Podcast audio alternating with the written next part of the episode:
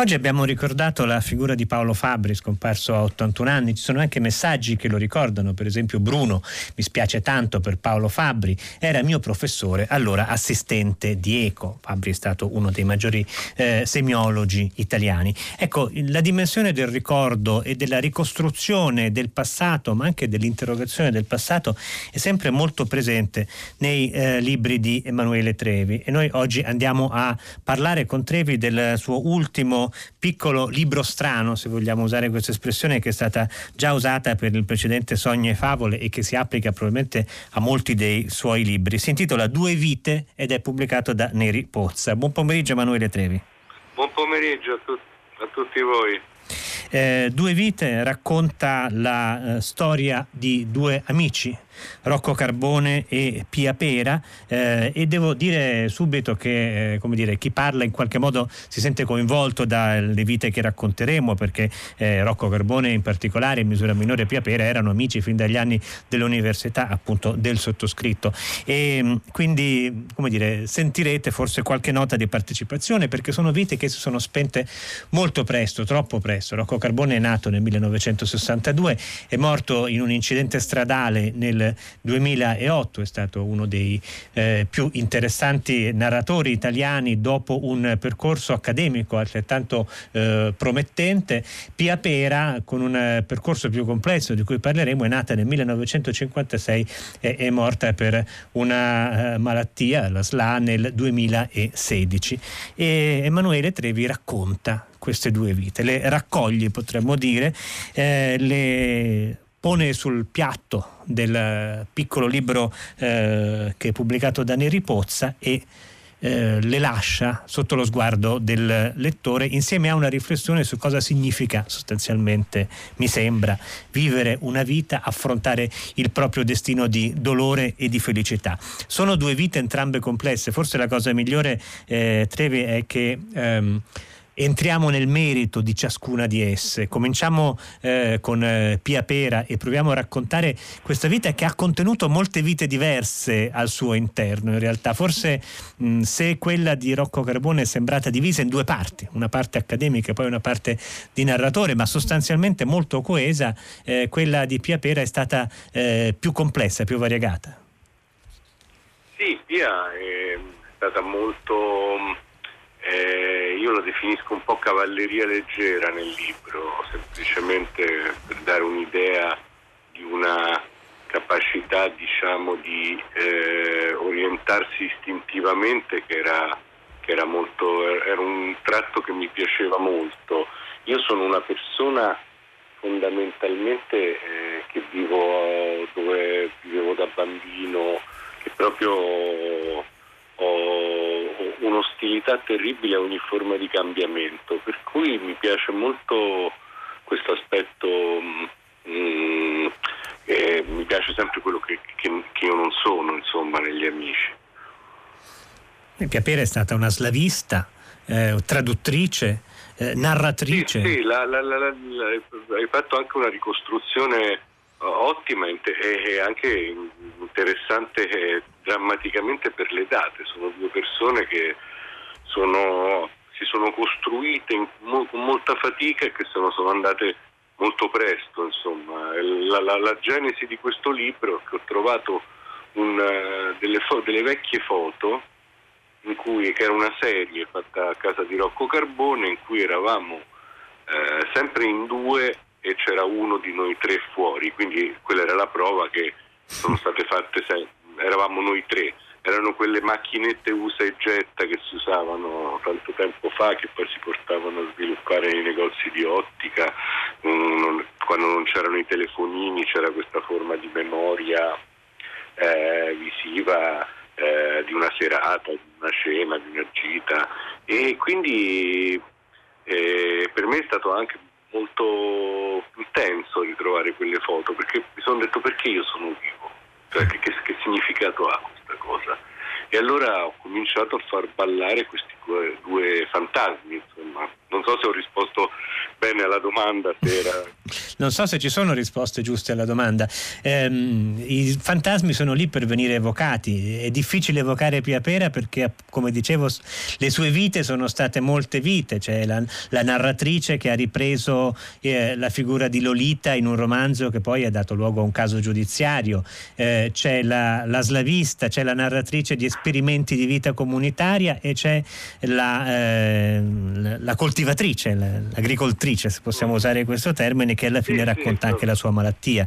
Quindi molte cose si... sì. qualcuno ha detto ci vogliono molte vite per farne una. Ecco, in questo caso è, è, è, veramente, è veramente, così. Eh, Rocco Carbone invece, qual era la sua battaglia secondo lei, Trevi? Ma lui era incredibile perché eh, diciamo che è la persona che ho conosciuto che arri- non ricavava piacere da questa attività che scrivere che serve una dose di, di piacere perché non è immediatamente gratificante, no? un po' una pazzia tradurre il mondo in una cosa di, eh, in un congegno che poi deve entrare nella mente del lettore, eh, ci vuole molta pazienza. Insomma, eh. E quindi eh, si dice il piacere del testo, no? Perché? Perché in qualche maniera eh, serve un minimo di, eh, di gratificazione si fa, una, una gratificazione solitaria. Cioè. Lui aveva un, un, aspetto di, infatti il suo mondo toccava sempre la sua narrativa cose dolorose, quasi insopportabili, no? Bene, parla come di una penitenza in una penitenza, pagine. sì, come spaccasse pietre mi faceva venire in mente, no? Una, una cosa che si era... e questo mi divertiva molto, questo aspetto qua, perché chiaramente la bizzarria e l'originalità de- degli esseri umani è il più grande dono che abbiamo della vita, no?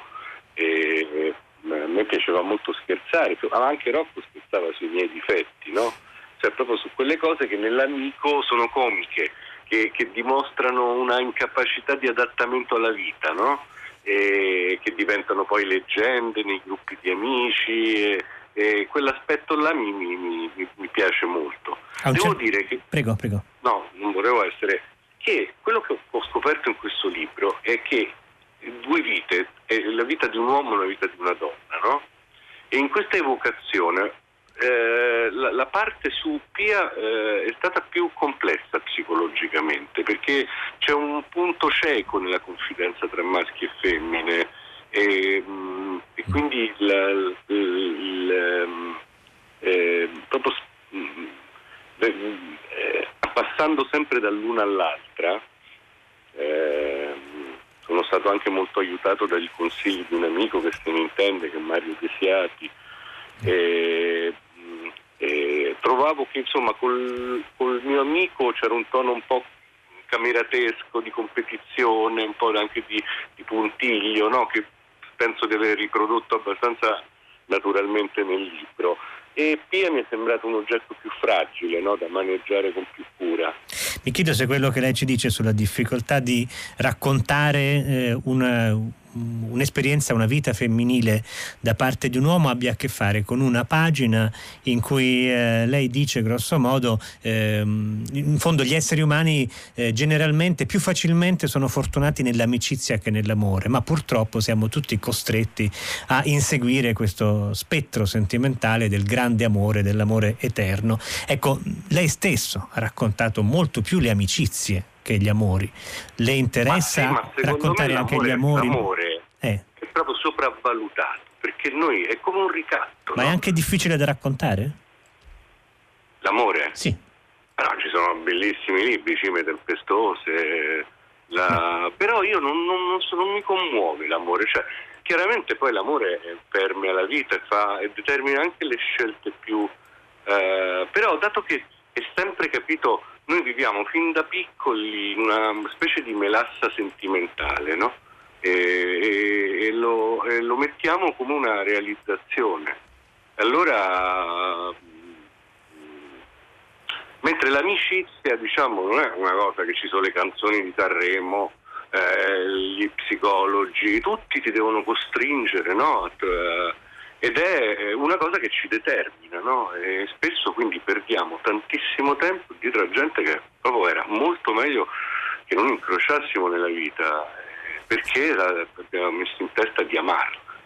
Non a caso questo è un libro sull'amicizia come altri precedenti di Emanuele Trevi. E... Sì, a me poi mi ispira perché non so che scrivere dell'amore, nel senso che, cioè, eh, per esempio ho fatto un, un, un, un esempio, Cime Tempestose che è interessante, perché quelli in fondo Catherine ed Heathcliff hanno una durata da pazzoidi no? del loro sentimento che è distruttivo e quindi per essere una ragazza cresciuta in un clima romantico lei ha fatto un'opera straordinaria di anarchia sentimentale, insomma. Mi, sembra sempre, ecco, mi piacerebbe ecco, se scrivessi una storia d'amore prenderla da quel verso, capito? È quasi comico Cime Tempestose, perché proprio non ne fanno una giusta, no?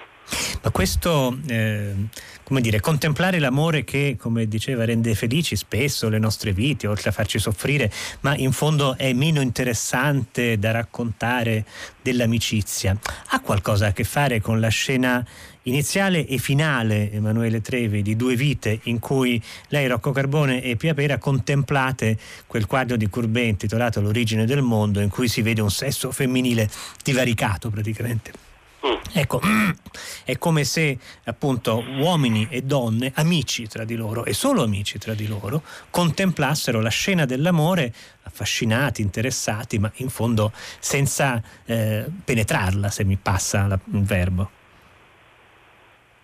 Beh, noi abbiamo diverse, cioè anche quella cosa eh, nel senso che il libro ha una trama che si basa attorno al fatto che ci sono tre amici che vanno a vedere questo quadro molto scandaloso, no? C'è queste cosce divaricate, appunto l'origine del mondo, tutta una peluria, eccetera, no? E poi ritorna nell'ultima scena, che è una cosa vera, è successa così, cioè che dopo vent'anni, quando tutti questi due miei amici se ne stanno andando, Rocco è già morto da tempo e che Pia se ne sta andando, era l'ultima volta che lo vedo, mi cade l'occhio su una riproduzione, una di quelle cartoline che, che, che mi fa ritornare in mente quella mattina che eravamo andati a vedere quest'opera d'arte. E quindi certo è sotto il segno dell'amore, ma io infatti non voglio fare lo sprezzante, cioè dico, eh, io cre- mi, mi trovo più a mio agio esistenzialmente nell'amicizia e quindi come narratore eh, ma non, cioè in fondo siamo tutti in vita perché amiamo qualche cosa e siamo amati, voglio dire, non è una... Mm, è, però è una... Mm, eh, cioè senza l'amore non ci sarebbe la, la, la recherche, no? Proust come farebbe? Solo con gli amici non sarebbe... A un certo punto succede al narratore una cosa enorme, no? Però a me mi annoia, per esempio, perché uno deve essere geloso di una persona? Cioè, quell'aspetto possessivo um, uh, mi, mi, dà fastidio. Non, uh, ognuno appartiene a se stesso, no? E l'amore usurpa quello.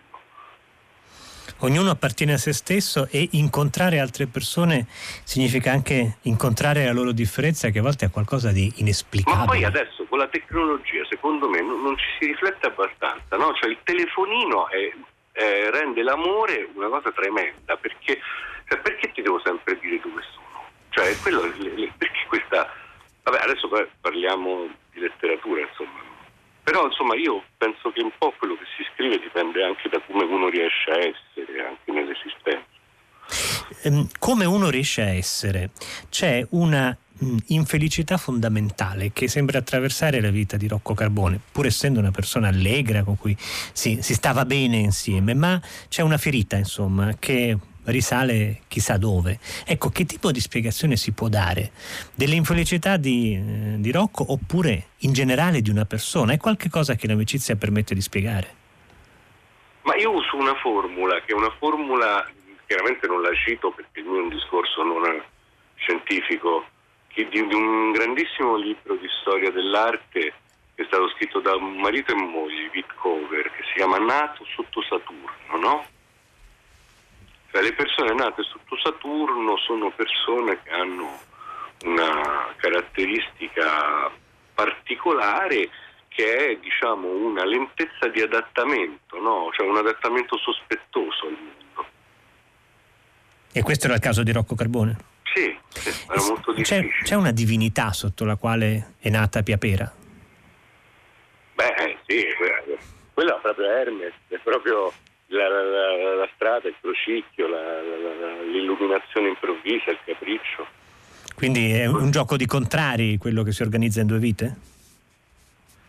Mm, sì, su tanti livelli. Per esempio, il carattere fondamentale di Rocco era sadico, nel senso che era cattivo, frustava le persone, era aggressivo, mentre Pia era fondamentalmente masochista, diciamo, uh, amava um, le persone anche attraverso forme di sottomissione, insomma. E, è bello che fossero così amici. Mm. Eh, una, avevano un legame profondissimo, in cui non, Eros non c'entrava, quindi era molto libero. Poi litigavano, eh. Ma mi sembra che ci fosse una rete di litigi in questa bellissima eh, eh, triade sì, di amici. Poi tutti scrivevamo, tutti avevamo Piri Artiva, c'è anche Marco De Logo, il fotografo, cioè, tutti quanti ci siamo risetti, però ovviamente eh, abbiamo ricavato dagli anni della nostra gioventù un grande incoraggiamento reciproco, perché proprio eravamo molto attenti, cioè le strade degli altri erano anche indicative per le strade nostre, o vedere dove cadevano, dove noi ce la potevamo organizzare meglio. E, e poi tutto questo però deve avere un principio, nel senso che io mi sono anche occupato del fatto, al di là che sono amici miei, che loro hanno lasciato oggettivamente, mi sembra, per, quanto possa essere un giudizio oggettivo, delle opere notevoli che sono degne di sopravvivere a loro. Questo è un fatto importante. Mi sembra che per Rocco Carbone mh, l'apparizione sia il romanzo che lei considera da, più significativo. Per Pia Pera qua... quale sarebbe il titolo, secondo lei, cruciale? Qual è l'opera decisiva di Pia Pera? Perché per ci Pia sono... Pera sono due. Ecco. Eh, uno è sicuramente il, il, libro che prende il titolo da un verso di Emily Dickinson, uh, Al giardino ancora non l'ho detto, che è una poesia in cui Emily Dickinson dice non ho detto ancora al giardino che sono malata perché il giardino, come le api, come non conoscono la morte, quindi non capirebbero. E io sono preoccupata ed è stata la stessa preoccupazione per Pia, perché Pia ha costruito questo giardino famoso a livello internazionale, più volte fotografato anche da bravissimi artisti, e, e lei quando si è ammalata di questa terribile malattia de, della SLA eh, aveva, era dispiaciuta che questa sua opera non potesse più essere accudita come eh, avrebbe voluto, che era proprio come un libro per lei.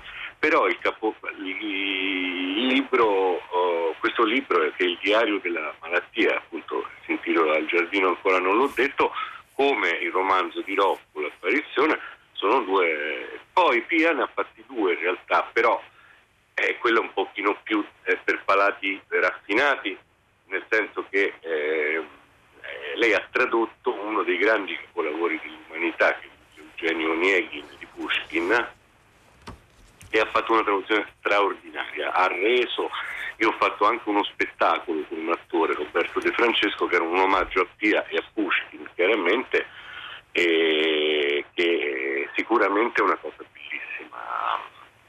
che ha fatto. Io vorrei chiedere... Queste sono cose su cui ho insistito molto nel libro perché eh, uno può provare anche una però io ne parlo anche per, perché c'è una dimensione oggettiva di cose che hanno lasciato, questo mi interessa molto perché anch'io scrivo, anch'io mi chiedo quali cose buone ho scritto e è appunto una vita in, dalla quale rimangono queste cose è una vita che acquista anche un senso oh, che è raro e prezioso.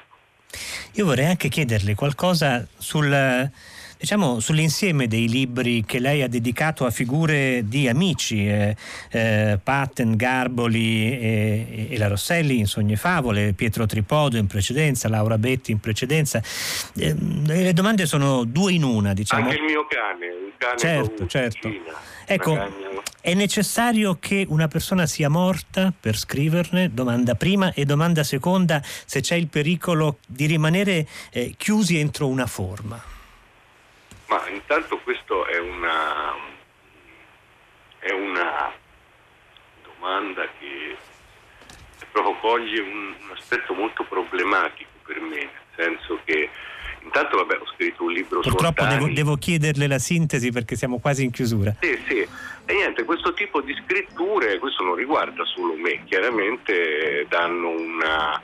Eh, la morte può conferire una forma, però voglio dire una cosa, Limonov di Carrera è un libro esemplare in cui non, non uh, parla di un vivo, eh, ne parla con, trova una, un finale meraviglioso, eccetera, proprio anzi gli serve che sia vivo, che sia ancora una persona con cui scherza, chiacchiera, quindi non è una regola.